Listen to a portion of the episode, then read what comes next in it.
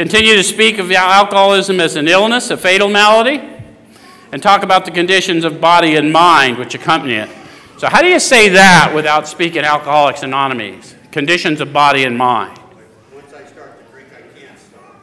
Yet, Sean's also done a lot of work with people. So, one of the mistakes we make is we start talking craving and obsession. And people in the therapy realm know craving and obsession applies to all addictive models, not necessarily chemical. Right? Because we got this control addiction and this human condition, and we crave an outcome and obsess on how we think it'll make us feel, and we get out there outside of ourselves, we get in trouble. And so that's what the chemicals did for me, is it gave me the illusion of control in a completely uncontrolled environment. All right, so um, keep his attention focused mainly on your personal experience. See, you can't contradict my experience. You can disbelieve it, but if you, I've been brought to you to bear witness to you of the power that's restored me, my guess is you're listening to the power, not me, anyway. Because you won't be there very long if you're not. Right? And so all I'm going to tell you is what's been done for me, and you take it or leave it alone. The results are self evident. I told you what I was.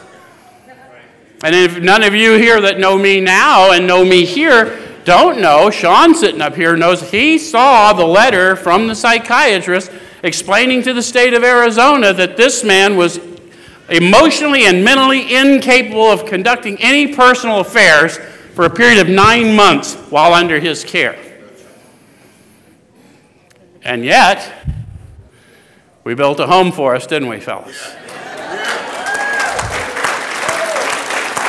That was a while ago, but I'm telling you, I had no more to do with that than I had to do with this, but I'm telling you that power restores. Okay?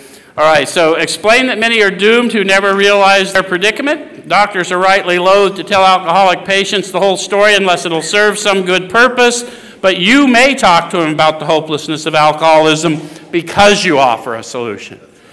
Now, that's one of the things in the fellowship that people do wrong and I'm not mad at them because they've been misinformed. But they were very clear to us number one, who's we? The first 100, not us. And who did they say the solution was? The power within. It ain't in the book, it's not in the rooms, it's the power within them. The answers for you are in you. And the power in me that I share with you has come to tell you this is your day to be free. Does that make sense?